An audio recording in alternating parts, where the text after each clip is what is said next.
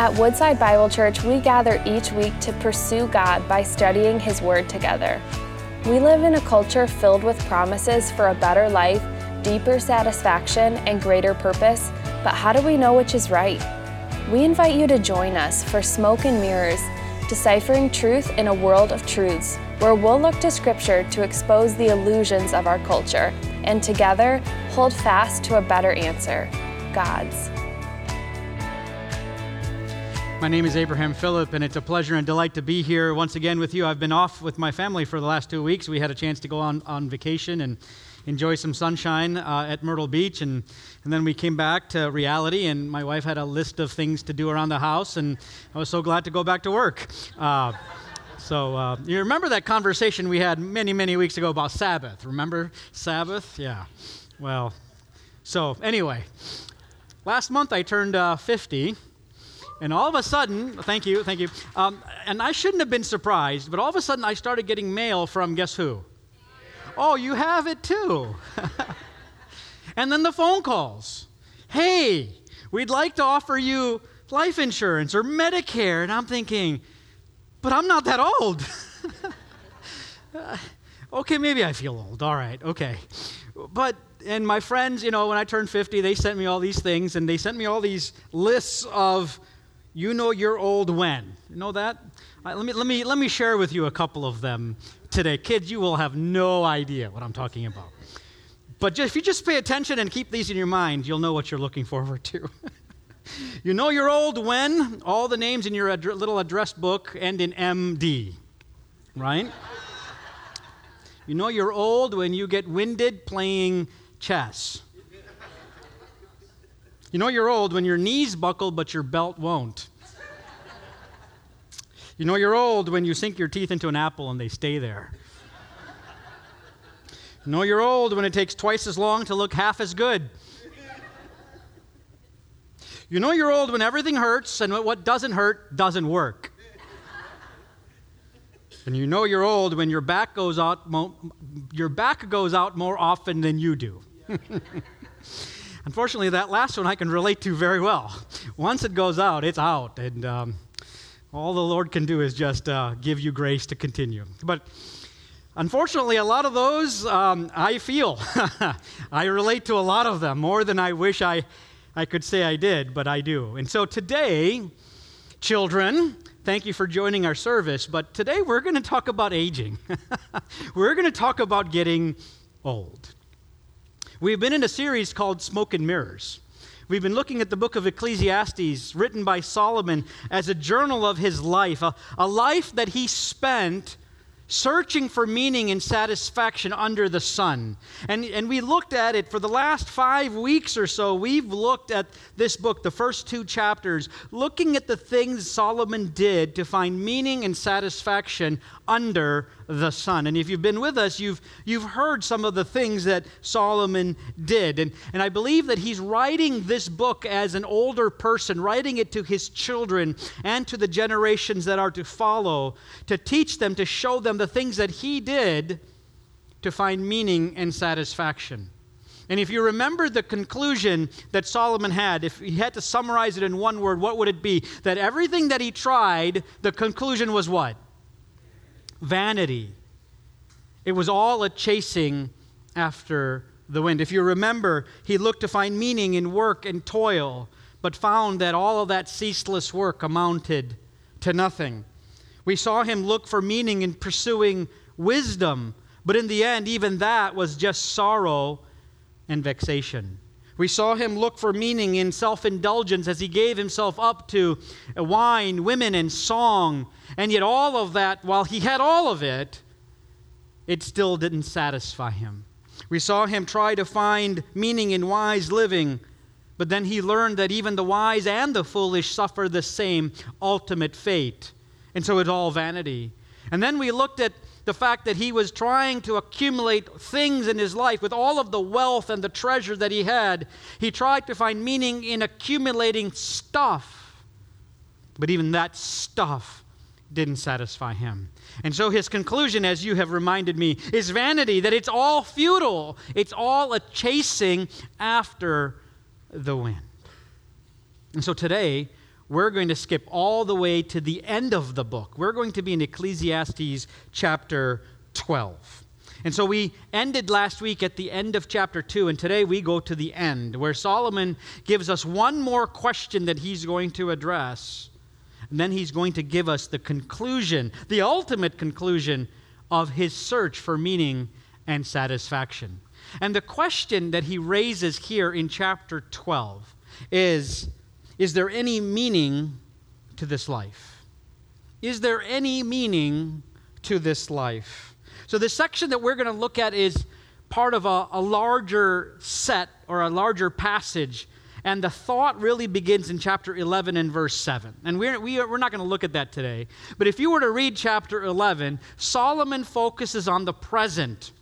Solomon focuses on what to do with the time that you have today, how to enjoy life and to live life while you are still young. Today, when we get to chapter 12, we're going to look at what happens when it's too late. Solomon is going to repeatedly use the word before.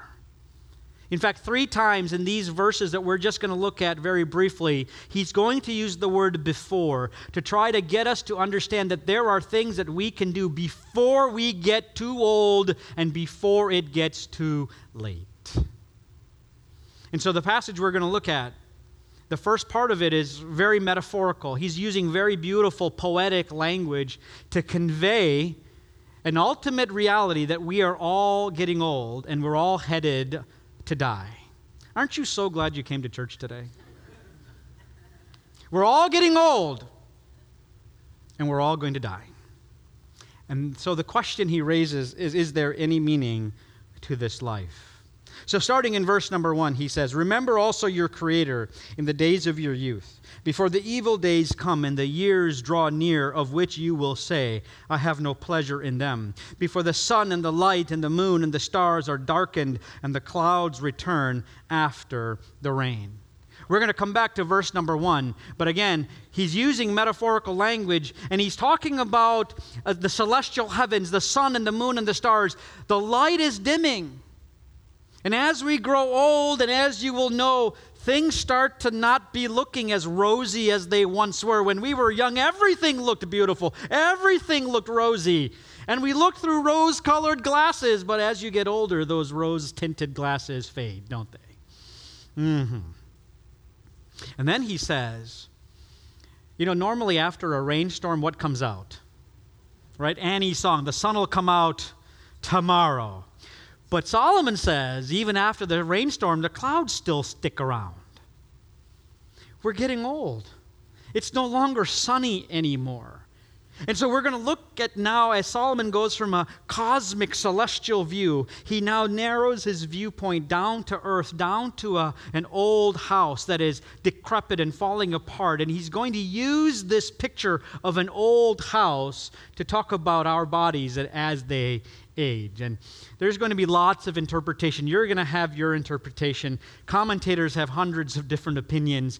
No one really knows exactly what the things we're going to talk about really mean, but I'm going to share with you my point of view. You can have yours. Mine is not conclusive. I am not holding to that my view is the best, but just the view you're going to hear today. uh, but we can have a conversation afterwards about your view. It's no problem. But here we go, verse number three. In the day when the keepers of the house tremble and the strong men are strong men are bent, probably referring to the arms and the legs as they get older, they get weaker. Right? For those of us who are maybe over 50, we know what that means. And the grinders cease because they are few, most likely referring to what? Teeth. Remember, this is back in the day before dentists and dentistry and oral hygiene and surgery and fake teeth, right? So the grinders are few, the teeth decay and fall apart, and those who look through the windows are dimmed, most likely referring to what? Eyes. Remember, there's no op- optometrist, there's no eyeglasses in Solomon's day. And so when your eyes fade and cataracts set in, you lose your eyesight. And the doors, verse number four, and the doors on the street are shut, where the sound of the grinding is low, and one rises at the sound of a bird, and all the daughters of song are brought low. Most likely referring to hearing. That as we get older, at least my wife tells me that as I've gotten older, it's, she has to yell louder. Uh, just maybe because I'm stubborn, but that's okay. Uh, let's go with it. I, am getting hard, it's harder to hear. It's harder to hear. And, and for those of you who may be a little older than me, you will get woken up by the little things, by the bird chirping. And stop, stop hitting the person next to you. Say, that's you. Uh, some of that's going on here. Um, but, but just wait, you'll, you'll be there, right? Uh, we get woken up by the little things, right? Our hearing goes, and yet even our sleep is disturbed. Verse 5 They are afraid also of what is high, and terrors are in the way. You know, there's fear of heights and terror about what might be in the way. What once used to be an inviting hill or a, or a street to walk down now becomes a terror. We're frightened by climbing those stairs or walking up that hill because, well, our, our knees aren't as good as they once were. Then he goes on to say in verse 5 that almond tree blossoms. You guys know what color almond trees blossom? Almond tree blossoms are? They're white, referring to the color that your hair gets if you still have them. White hair. The grasshopper drags itself along. The grasshopper normally hops along. So if the grasshopper is dragging itself along, it's probably referring to your joints that don't so often work as well as they used to. Oh, how I feel my knees, like I never felt before, or my back for that matter. And desire fails, most likely referring to the loss of sexual desire. I'm so glad that that's last on the list. Because man is going to his eternal home, and the mourners go about the street. All of this happens. It's a beautiful poetic picture of what happens when we get older, as our bodies start to fall apart, as things age, as things wear out. Beautifully written by Solomon to showcase what happens as we age. And then we're headed towards, notice what he says in verse number six, as all of the metaphors of old age give way. He says in verse six, before the silver cord is snapped, or the golden bowl is broken, or the pitcher is shattered at the fountain, or the wheel broken at the cistern. There are some people who, some commentators who believe that these four are additional body parts. For example, the, the, the silver cord could be your spinal cord, the, the golden bowl could be your cranium, and so on. The, the pitcher could be your heart. But I think these are four images of death. Just four images of death, beautifully pictured. That there is no longer an opportunity for you to continue to keep the candle burning or for you to draw from the well of life to keep living. Once God calls you home, it's time to go home. And all of those words and all of those pictures give way to a final proclamation in verse number seven. And the dust returns to the earth as it was, and the spirit returns to God who gave it. Vanity of vanity, says the preacher, all is vanity. That's his conclusion.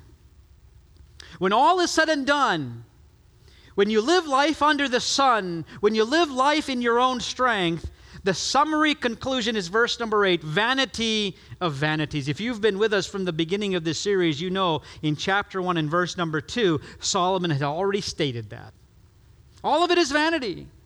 All of it living under the sun, living for pleasure, living for satisfaction, living to find meaning in your own strength apart from God. The summary conclusion, it's all vanity. And so the question he raises is what's the point of life?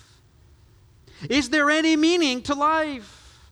And his answer in verse number 8 is what? No. There is no meaning. If you're going to live for yourself and you're going to live under the sun and you're going to do it in your own strength, there is no meaning because no matter what we do and no matter where we go and no matter what we accumulate, it all amounts to nothing because all of us, regardless of how old we are, we're decaying, we're falling apart, and we're headed to a point where God will call us home, and this soul will depart this body and return to its Maker. Vanity of vanities. So, what do we do with such a hopeless message? What do we do in light of such meaninglessness? I mean, that sounds full of despair, doesn't it? I mean, it is not a raw, raw message. Hey, I'm going to die. Great. Oh, no, that, that sounds awful. Sounds scary. But I told you we'd go back to verse number one. And let's do that now. You see, hope is found in verse number one. Solomon says, Remember also your Creator in the days of your youth. You see, joy is found not under the sun, joy is found remembering your Creator. Young men, children, youth, this is specifically directed to you. Remember also your Creator in the days of your youth. Now, some of you are like, well, I'm not a youth anymore. Oh, yeah, but you are. you may be young at heart. Let's go with that, can we? We're young at heart. Remember also your Creator today because there's joy and life in the Creator. And when we can remember our Creator, when we can remember our God in this life, there will be meaning, there can be satisfaction, there can be joy even in this life. So when we were once young, you remember when you were young? I remember when I was once young. I never thought of dying. Never thought of aches and pains unless I had twisted my ankle playing basketball or, or something else, right? But the future was bright. I could do anything. I had all the strength and all of the energy, and now I can't even get up. But when you're young, you have energy, you have strength, you have a rosy future, you have everything ahead of you. Solomon says the one thing you can do, the best thing you can do, remember your Creator. Remember your Creator in your youth. Solomon challenges us to remember our God in this life. You know, we were created to know God and to worship Him and to enjoy Him forever. Right? Just like your dog is happiest when it's chasing a ball at the beach, or your cat lounges in the sun is, the, is happiest. You and I are happiest when we are worshiping God and enjoying Him forever. Amen? That's what we were created to do. The problem is, so many of us are chasing so many different things in life, thinking that all of these other things, if we can just have the experience that so and so posted on social media, then we'd be happy. Do you realize that you can pay to get backgrounds that make you look like you've been anywhere in the world? You can do that. I'm not, I'm not sure I believe half of the things you people post. Sorry, I'm just a cynic. I can't believe that some, of, some people went there and did that. It, it, it, okay, but I found that you can pay for it. You can pay for that picture. They can insert you anywhere nowadays. But none of that matters because all of that fades and all of that comes to nothing. And Solomon's conclusion is it's all vanity. The one thing not vanity, the one thing that doesn't fade, is God. And so when we remember Him in this life, the promise or the corollary is that He will remember us in the life to come. But the opposite of that statement is also true. If we choose not to remember Him in this life, then He will not remember us in the next. You understand that? And so Solomon says, Remember your Creator in the days of your youth. There are two things that are eternal. Two things that are eternal God's Word and your soul. Your soul will live forever. And the day that God calls you to leave this world, your soul will leave your body and it will go to its eternal home. The question you and I have to answer is where is that eternal home? If you remember God in this life, you will be remembered by God and you will spend all eternity with Him. But if you choose to reject God and you choose not to remember God, then when you leave this world and your soul departs this body, you're going to spend eternity apart from Him. Where you spend your eternity is up to you. I was reading the story of a, a man who was driving his vehicle down in Kilgore, Texas, and he uh, drove off the ditch for some reason and crashed at the, on, the, on the other side of the embankment. And, and some of the people that saw the accident rushed to help him and found him unconscious. And they pulled him out of the car and they took him to the nearest place that was available, which happened to be a, a gas station, a, a service station. And they laid him there uh, on, the, on the ground there in the, in, the, in the gas station. And after some time, he started to come to. And, and as he was looking up, he started shaking, violently shaking. And he went into a panic, and, and his body went into shock, and the people around him panicked and they rushed him to the hospital, which was a little ways away, and they rushed him to the emergency room. But to make the long story short, the reason that he was shaking so violently and the reason he went into panic is that as he was coming to, as he was regaining consciousness, and as he was looking up, he was in a Shell gas station. He saw the sign, but the S had fallen off. So can you imagine? Did you, did you catch that? Maybe it'll, it'll come to you. There it is. there, he's just been in a car accident. He's just coming to. And the first thing he sees is a sign that says, Hell, open 24 hours. True story. By the way, it is. Hell is open 24 hours. The devil ne- never takes a vacation, it's always open for business. But you know what the good news is? So is heaven. Heaven's open 24 hours. God never takes a vacation. He's always standing with arms open wide. My friends, the question is up to you. The choice is also up to you. Will you remember your Creator in your youth? Will you remember your Creator in this life? Because the choice that you make today will influence the rest of your eternity. And while it may not matter here, it may, be, may not amount to a lot of riches and glory and fame, but in the life to come, it'll matter a great deal. Is there meaning in this life? Absolutely. Solomon says, Remember your Creator in the days of your youth. My friends, Jesus Christ came into this world to deal with our biggest problem. Our biggest problem isn't COVID. Our biggest problem isn't our government. Our biggest problem isn't our, our parents or our siblings or, or, or our neighbor or our dog. Our biggest problem is our sin. It's our sin. Jesus Christ came into this world to deal with our sin.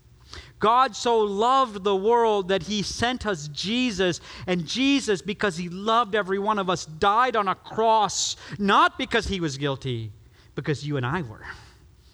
And he died on that cross so that those of us who will believe in him might have life and might have meaning and purpose and a destiny and a life that will never, ever end with him. The choice is yours.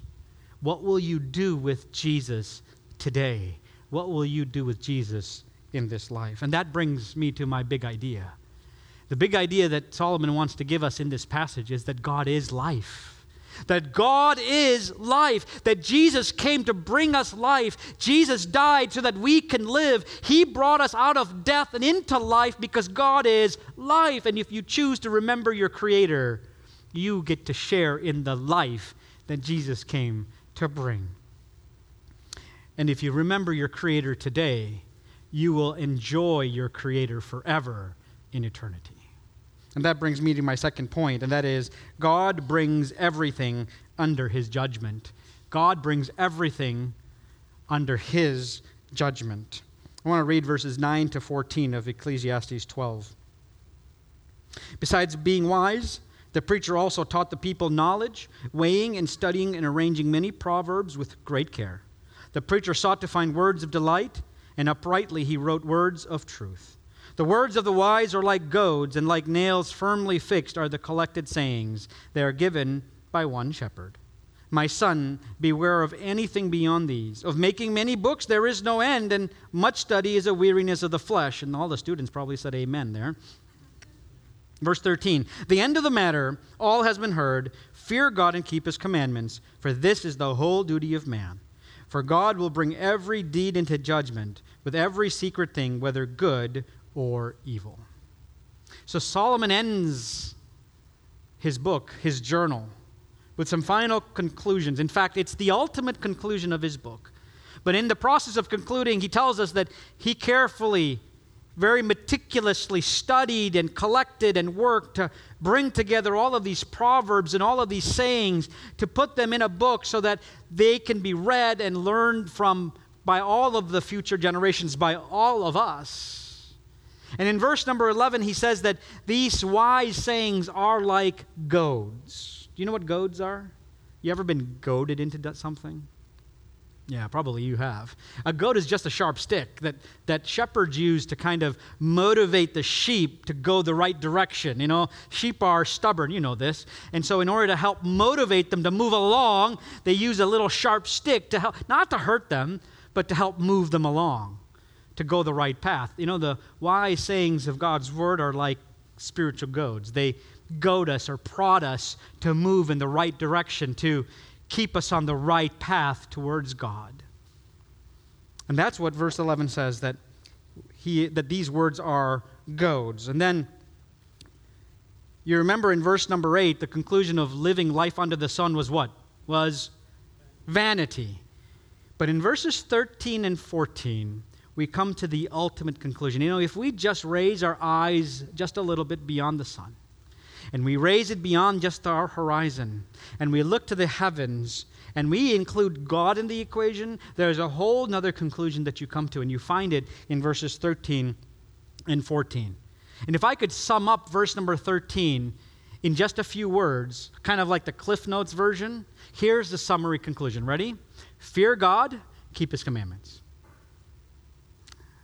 Anybody can remember that, right? Fear God, keep his commandments. That's the sum total of what Solomon wants you and me to remember. That the life with God makes all life meaningful. There's a destiny and a purpose. And in order to live life with God, we are to fear God and keep His commandments. I want to read for you how the Amplified Bible writes this verse. Here's how the Amplified Bible puts it All has been heard, and the end of the matter is Fear God, revere and worship Him, knowing that He is, and keep His commandments. For this is the whole of man, the full original purpose of His creation, the object of God's providence, the root of character, the foundation of all happiness, the adjustment to all inharmonious circumstances and conditions under the sun, and the whole duty of every man. It's the sum total of everything a man and a woman is called to do, no matter what stage of life we're in, no matter how old we might be. This is the sum total of what God calls us to do. We are to fear God and to keep His commandments. In order to find meaning and satisfaction in the world, in this world, and in the world to come, verses 13 to 14 give us three things to do. One is to fear God.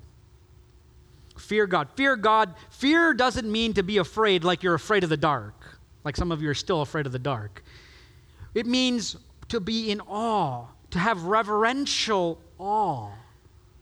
And that awe leads us to worship.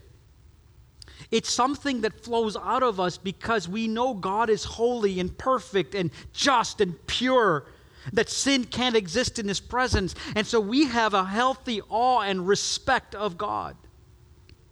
Remember, if you read the C.S. Lewis book, The Lion, the Witch, and the Wardrobe, or if you cheated and watched the movie, um, you, you, remember that there's a scene just before uh, Susan and Lucy are about to meet Aslan. Remember Aslan? He's the lion, and he, that lion represents Christ. Remember that?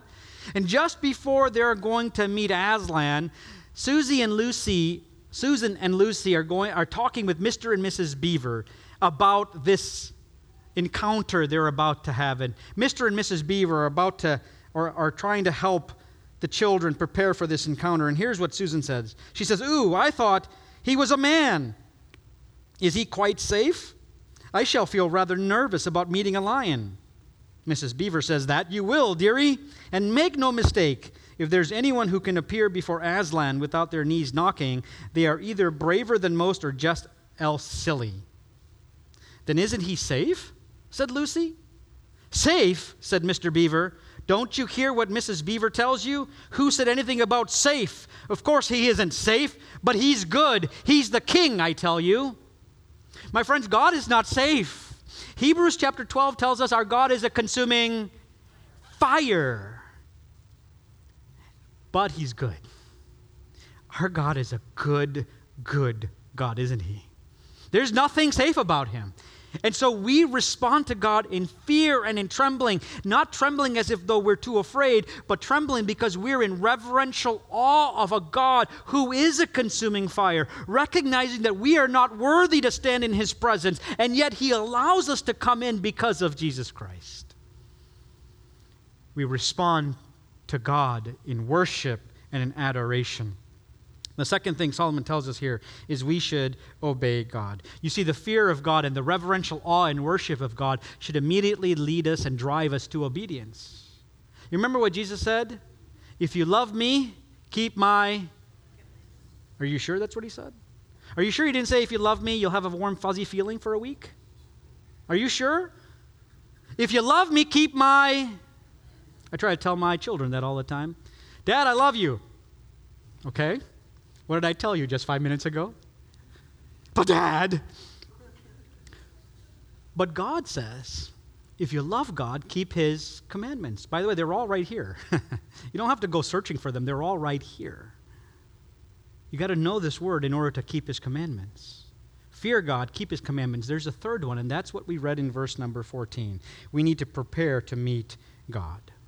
When we are done with this life and, and our soul separates from this body, and this body returns to dust from which it was taken, and our souls go to our eternal home, there will come a day when our soul will be reunited with our body, and we will stand before Jesus as he comes to judge the world. There will be a day when the trumpet will sound and time will be no more, and the dead will be raised, and every single person will stand before the judgment seat of Christ. And on that day, the Bible says the books will be opened. And uh, in those books are written everything that you and I have ever done, whether it's public knowledge or secret.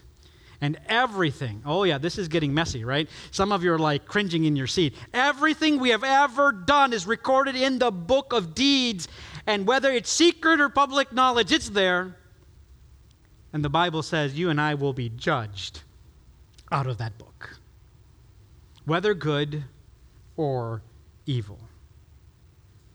And so, why does Solomon end this book with a picture of judgment? Why does he conclude this whole book, this whole journal, with a picture of judgment? You see, because there is judgment, everything matters.